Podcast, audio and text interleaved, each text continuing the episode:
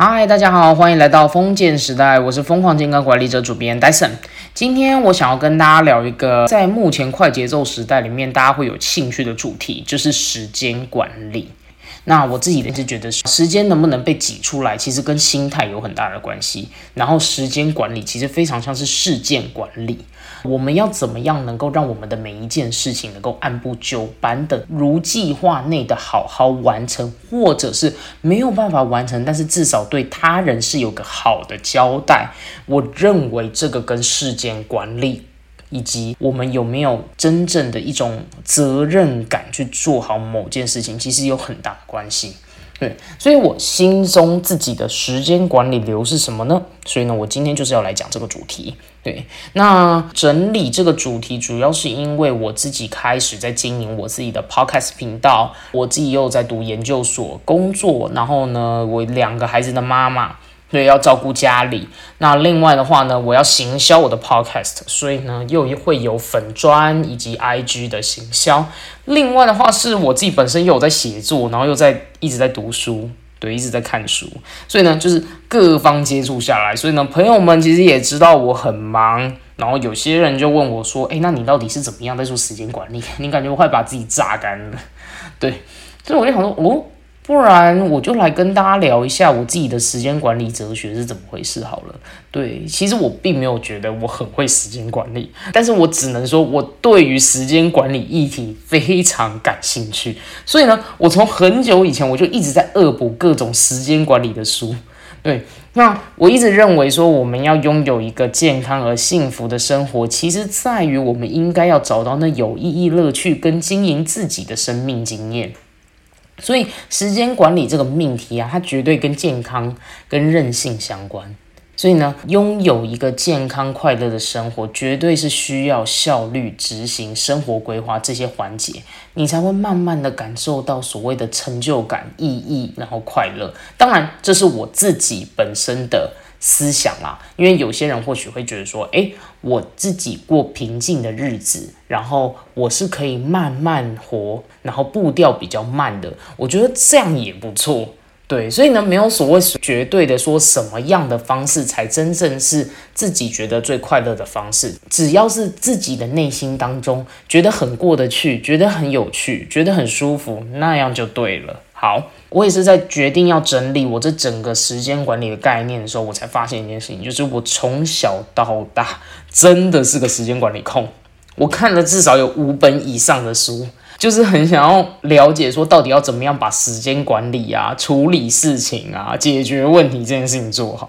对，所以呢，真的很难想象吼，一个护理系的学生，然后在课业压力有点大，然后又想玩社团，然后有实习呀、专题呀，然后各类的是一些报告啊等等的一些概念。我是真的非常的认真的，我很想知道怎么样把自己的时间管理好，然后各种课书。那时候我觉得我还是活得很懵懂无知啦。对，那直到我现在，就是尤其是我成为职护，我才。发现到说什么叫做时间管理？因为植护这个工作其实领域真的很新，然后知识量其实蛮庞大的。尤其是如果要办健康促进活动，而且又是呃一年内是有 KPI，然后要做到什么程度？那个健康促进活动，我不是只办一场，我要办好几场，各式各样讲座跟活动都要的那种。哇！我当下我那时候就觉得哇哦！对，因为我那时候又刚生孩子嘛，然后又有工作，又刚好准备就是想要考研究所等等的，那种话就觉得哇，我到底应该要怎么样来把时间管理做好？事情永远都做不完，很害怕，所以后来我还去上课。就是去好好的了解，说到底要怎么样把这件时间管理的事情做到位。那虽然说我真的看过非常多的时间管理的书，但是我还是很确定啦，就是我应该不算是时间管理超级效率狂的那种专家级步。对，但是呢，依我多年的实践下来，我自己衍生出我自己的时间管理流派。对，所以呢，今天呢，我就把这个时间管理。方式我就统称为夺命书生式时间管理流。对，毕竟这底下的这些招全是汇集各类我看过的书籍跟课程，最后统称出来的各类招数。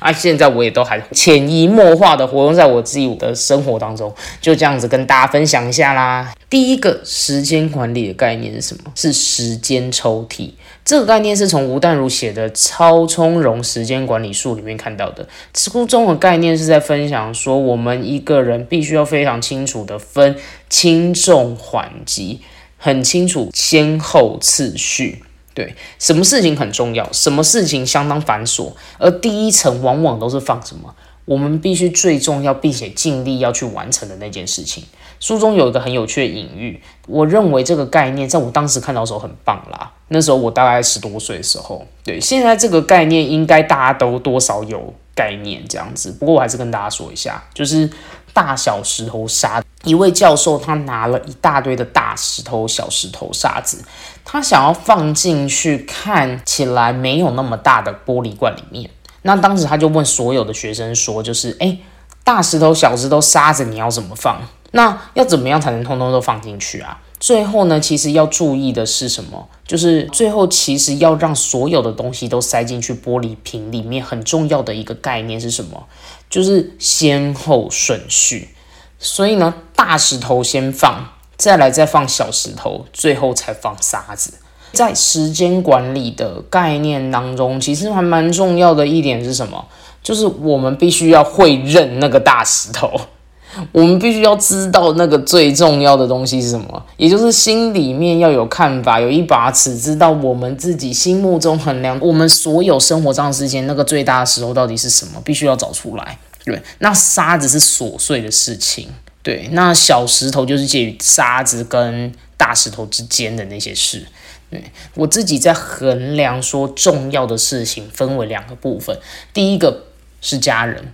第二个是答应过他人的事情。最重视承诺跟负责任，对我来说是非常重要的一件事情。因为我很把别人的时间也当做自己的时间来看待，等于说，当我们要一起共事之后，我们会彼此去消耗彼此的时间，所以这个时候，时间是如此稀缺的资源，你怎么能够不重视然诺这件事情？当你如果答应了却没有办法做到的时候，你在消耗的是彼此的信任跟时间，这会是一个非常大的灾难。我就有一个非常惨痛的例子，也是因为那个例子，才让我真正的体会到什么叫做工作。对，那我当时的话就是有被交代过一个非常大的补助案的一个任务。当时的话，由于业务真的非常的多，再加上健康促进筹划的工作几乎都是在我身上，所以我当时的话就是跟我的主管讨论。后来主管他也决定说，哎，那不然这件事情就交由他自己来全权处理好了。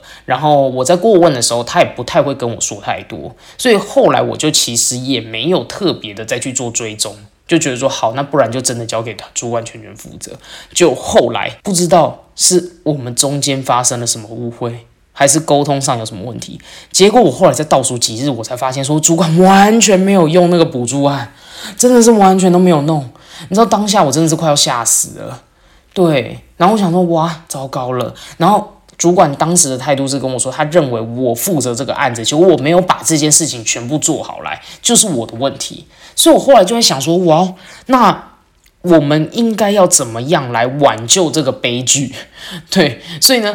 我后来跟主管还是有先把这个案子初步，就是我们还是有把这个案子弄出来。但是呢，重点是应该说隔天就要寄出邮件。然后呢，盖那邮戳章，不然就整个都来不及。所以我记得当下是非常的紧迫的，而且我那时候还怎么样？刚好怀孕要临盆，还面临这种惨剧，我真的快疯了。然后那时候我就开始，就隔天我就。真的是挨家挨户的求各种上级，而且你们也知道，要送这种补助案，是真的是要盖大小官印，然后要跟总经理也要去求的那一种。我都真的挨家挨户去求诶，然后最后可能是大家看在我即将要成为妈妈，然后再加上初入职场，然后做职务，所以大家就真的很好心的都有帮我盖章，然后我也在这个最关键的时刻把它送件，然后最后补助案顺利的通过。所以，我真的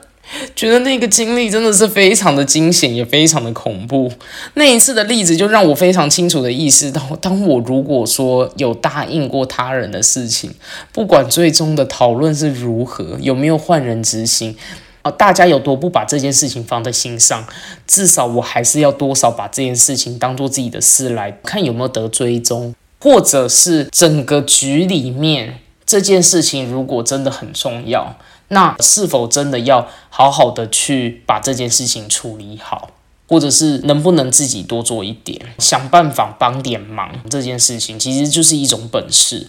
在我自己的人生观里面，我觉得诚信，觉得是非常重要的。答应他人的事情，我们要重然诺把它完成。对，再来的话，第二个观点是时间密度。时间密度的概念呢，其实真的是很不容易。在一本书上面就有提到，就是因为你都没有时间，所以你才都能办到。对，那时候是我头一次在那本书里面看到时间密度的这个概念。她是日本的一位女妇产科医师吉田穗波。那时候她有四个孩子，然后呢，她还能够去留学念书，然后哈佛拿到学位。所以我整个就觉得，哇哦，完全是一个非常厉害的女性诶。对，那他是一个以分钟为单位的人，书中就是也有写到说你是如何度过一分钟，怎么样提高那一分钟的精准度，如何让一分钟变得有价值，完全都在你自己。我后来就看了，我一开始看到分钟为概念，我真的觉得很惊吓，一分钟，我自己现在还是以半小时为单位啦，以一分钟为单位，我真的是觉得哇，真的是神人。那书中也提到，时间密度的大力提升，就是让它变得很稠密，也就是你可以塞很多事情在同一个分钟数里，大概是这样。这种时候，你会感受到你的时间很像是一天有二十五或二十六个小时那么长。对，那这位妈妈是每日凌晨三点起床。然后在孩子起床的三小时前就开始，就是准备留学的托福考试准备。自己很疲倦的时候，他会让自己睡到六点，但是固定是每天九点，他就会跟孩子们一起去睡觉。那后来的林依晨老师的时间管理书嘛，大家去听我的 EP 第十集吧。对，也是在讲林依晨的时间管理，当时也很动容哦。他也在说，他写书的时候凌晨四点起床赶稿，也是九点就陪小孩上床睡觉。这些妈妈，我真的觉得是超人哎，他们超强，以分钟为单位的赶出这些会议记录啊、行政事务啊，这种超乎常人的做事效率，这。这个是绝对是常年累积跟过人的热情才有办法去支撑这些的，对，很厉害。所以能够提升一个人的做事时间密度，其实表征在于效率吗？我觉得更大的概念是潜能诶，这些都是被逼出来的。对，我是真心的觉得需要非常大的心理韧性跟过人的决心，很想要去做到那个目标，你才有可能在这么忙碌的情况下，凌晨三四点就起来，然后呢，忙到不行，忙到不行，但最后都能按 schedule 完成，这绝对是潜能啊！而且呢，这绝对是要有过人的决心，就是你真的非常想要做成一件事情的时候，你那一种心情就会被打出来了。哎，这是很，我认为这个概念是非常的珍贵。对，那密度它还有一个关键点哦，就是刚刚所说的嘛，稠密，也就是说，我能不能在同一时间点里面做两到三件事情。对，这个我在其他的集数里面也有分享到，就是我那个时候，我常常我就在想说，到底有没有可能同时做其他件事情，在一个时间点下。所以我印象很深刻的是，我在研究所的面试前准备的时候，当时的话是考六分钟以 PPT 介绍自己跟整个研究计划，所以呢，六分钟你要。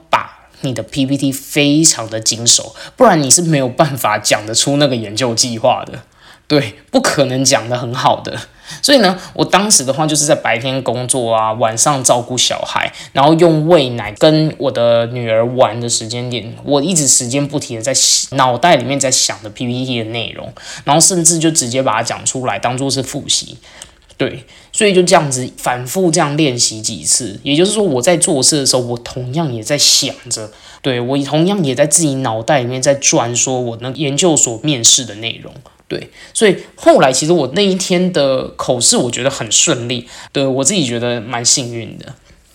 那上学期的时候，我也是快要被工作啊，然后整个学校的课业啊等等的自己的事情都快被榨干了。然后当时的话，因为我自己有时候开车，有时候搭火车，然后我为了想要就是做事情，那那几次我就曾经是通勤的方式啊。那我在通勤的那等待的二十分钟内。然后我就想说啊，我如果说可以赶快把事情做完，该有多好！我就二话不说，立刻诶拿起我的电脑，打开就开始打报告。过不久之后，我就打完，然后就交到群组里面去给同学会诊。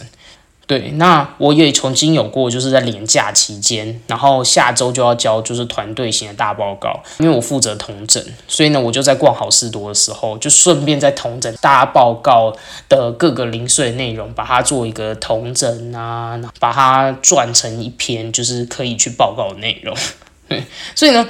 这真的没有什么，这是真的都是被逼的，因为。你真的很想要陪伴家人，你的决心就是很想要陪伴家人，然后很想要下周你还有下周的安排，所以呢，我才会衍生出说，那我在做这件事的时候，我能不能再做其他件事的这个状态就这么生成了。对，所以我目前呢，还是以大概半小时为一个单位在做事啦。那有时候很疲累的时候呢，我真心的很想休息的时候，我还是会让自己适度的休息，因为我非常的认为说，人生其实绝对是爬百越，慢慢的有个蓄耐力的，这绝对是长期抗战需要很强的心理耐力的。对，所以呢，这种时间管理的概念，我们是慢慢一步一步往前，一步一步慢慢迈进这样子。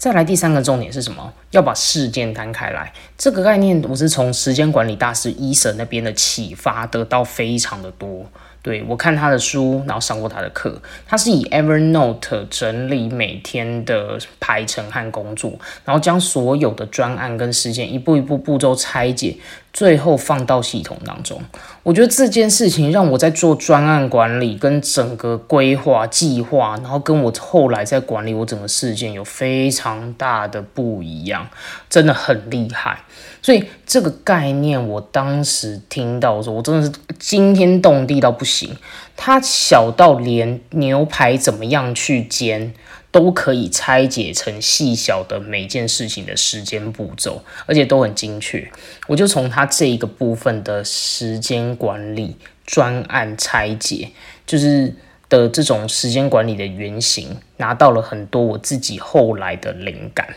我后来在每一次我接到一个新的案子的时候，那我我会很注重说，我必须要复盘。也就是一个大案子下来，我要把它拆解成小步骤。那以及如果说我要接新的东西，就是像是我们是特约护理师嘛，所以呢，我们必须要有我们临场服务，我们要跑地挑各个企业去。所以呢，有时候舟车劳顿赶路啊，都是。那有时候两小时的那种业务，其实我们有时候会要花到半天才有办法把它完成，因为我们还要通勤。所以，举凡说主管们，他们也在询问我说，我要不要再接新的企业的时候，我都会考虑再三，因为我也有家务、工作、校务那些事情，所以呢，我会把所有的我的目前的排程排下来，然后看一下说我的进度，我在哪个时间点我要做什么事情。那如果说这些东西我都能够。啊，算还 handle 的过去，那个时间点排下去不会造成我后面进程上的安排，那我就会接。对，所以这个概念就是，当没有把握的时候，就是要把目前的所做的所有业务拆解开来，你才会发现说，你什么事情是不是真的。在接的时候，你没有办法应付，没有余力，或者是其实我是可以接的这件事情，我是可以接受任务的，那样子心里会比较有个底。所以这个概念是我很喜欢啦。那它其实从中还有非常多的美感在，但是今天由于时间的关系比较有限，我就大概先说到这边。如果说大家有兴趣的话，也可以去听，就是时间管理医生他们也有开一个 podcast，叫做高效人生商学院。他也是有在节目里面有讲说他是怎么样去拆解的，我觉得也蛮有意思的啦。对，当然说课程直接上会有一个更系统性的告诉你说要怎么样去做这个时时间管理，但从 podcast 里面免费的也可以听到一些不少的分享。对，那现在的话呢，就是至少。我的每一周，我都会很确定我的每一件事情是不是都有完全的复盘，然后每一件事情都会详细的记在行事历里面。那我都确定它这样子每一个走向是不是都有符合行事历的走向，然后我的心情也比较平静，也比较能够把事情做到位，这样子。最后，我想跟大家分享的是，我认为我现在看待时间管理的概念，其实非常大的一个点是，我看待时间就像看待我的人生一样。我觉得人生就像是一场大型专案，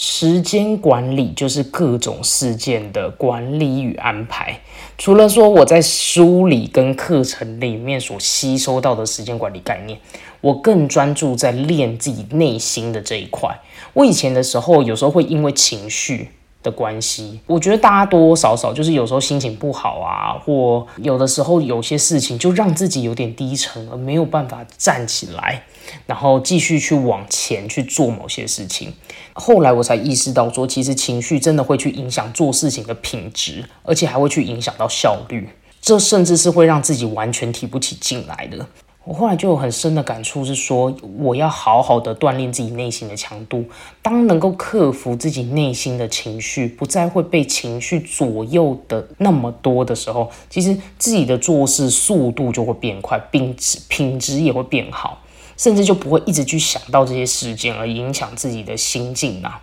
对，所以有一本书的概念也是很不错。他就是在说，把握零碎时间，在于我们可以缩短专注的状态。零碎时间的概念，在非常多的时间管理书里面都有提到。那我在看好几本书的概念里面，全部都有，它已经是标配。对，那如果说真的想要活用零碎时间的，其实呢，可以去思考几个方向，就是早餐。的十分钟想到一个文章的大纲，或者是带小朋友去看医生的时候，三十到四十分钟内可不可以想好一个教案的大纲，或者是排程，或者是阅读一个书籍的整理等等的。但我觉得最棒的一个重点在于什么？我们的心有没有办法马上集中在那个状态？这个概念是在吉田穗波里面的书，就是四个孩子的妈讲到的。时间不只有敏感性而已，你更要重视与自己喊话，缩短专注的状态。也就是说，当我们一个人不只是在把握零碎时间而已，而是应该要缩短我们入定在做这件事情的状态，这会差非常多。透过我们很快速的专注及缩短我们做事情的助跑的那种时间，我们可以感觉到我们自己的时间单位变得很小，而且我们可以真的入定下来做很多事。嗯，所以呢，这个概念真的也是很棒。我也是因为这样，才越来越爱心理韧性的这个概念。因为时间管理，它不只是在管理我们的呃人生，管理我们的事件，它更是在什么管理我们的内心。现在的我更加专注在什么？我可以做到的事情，我想要去努力的部分。那这真的很像是每日的一个身心修炼的一个过程。所以为什么会叫做那个夺命书生死啊？对，这是各种书的总和。那另外，为什么是夺命书生？这个绰号其实就是源自于我的先生啦，因为他看着我一路就是非常热衷于学习，然后三不五时我就是看书翻书在找答案。现在又读了研究所，然后本身呢就是学生、母亲、妻子、职户，然后还有创作者，真正的很多的面向在经营。所以呢，我其实每天都把自己的时间榨得很干。对，但是这些事情也都是我爱做的事情，所以我那股桀骜不驯，然后那种气息，在我整个人生里面，我各种压缩我自己所爱的事情，所以呢，他才会把我叫做一个夺命的概念。我不敢说我能够全部都应付了啦，但我就是持续的尽心尽力，然后把所有的时间去做一个好的搭配，然后很夺命的为了时间管理去做了很多的功课，也下了很多的苦功。对我现在的就是希望我这一位书生啊，可以浪漫的把我这份理想走得越来越远，越来越长，把健康促进跟韧性可以推向更远的地方。对，OK，今天的分享就到这边结束哦，让我们一起活出健康任性，累积你的生命超能力。我下一集再见喽，拜拜。